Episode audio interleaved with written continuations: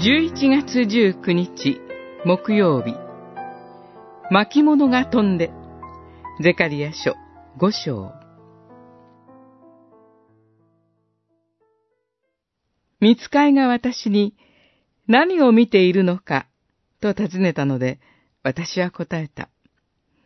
巻物が飛んでいるのが見えます。その長さは20アンマ、幅は10アンマです。五章二節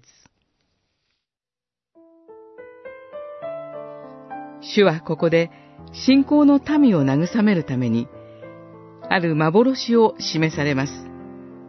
それは、巻物が飛んでいく幻です。この巻物とは、何を象徴しているのでしょう。それは言うまでもなく、神の立法であり、今日の麗しい神の御言葉です。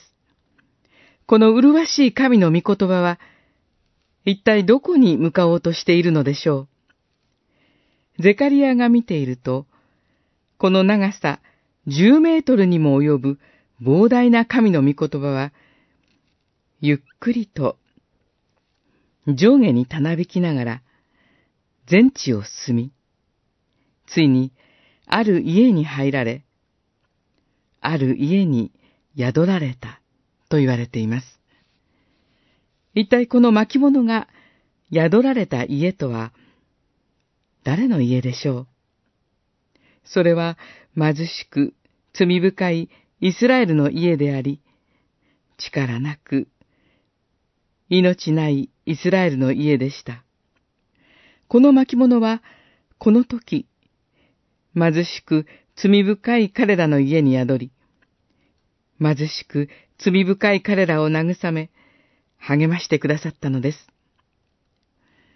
今日、この巻物は一体どこにあるのでしょう？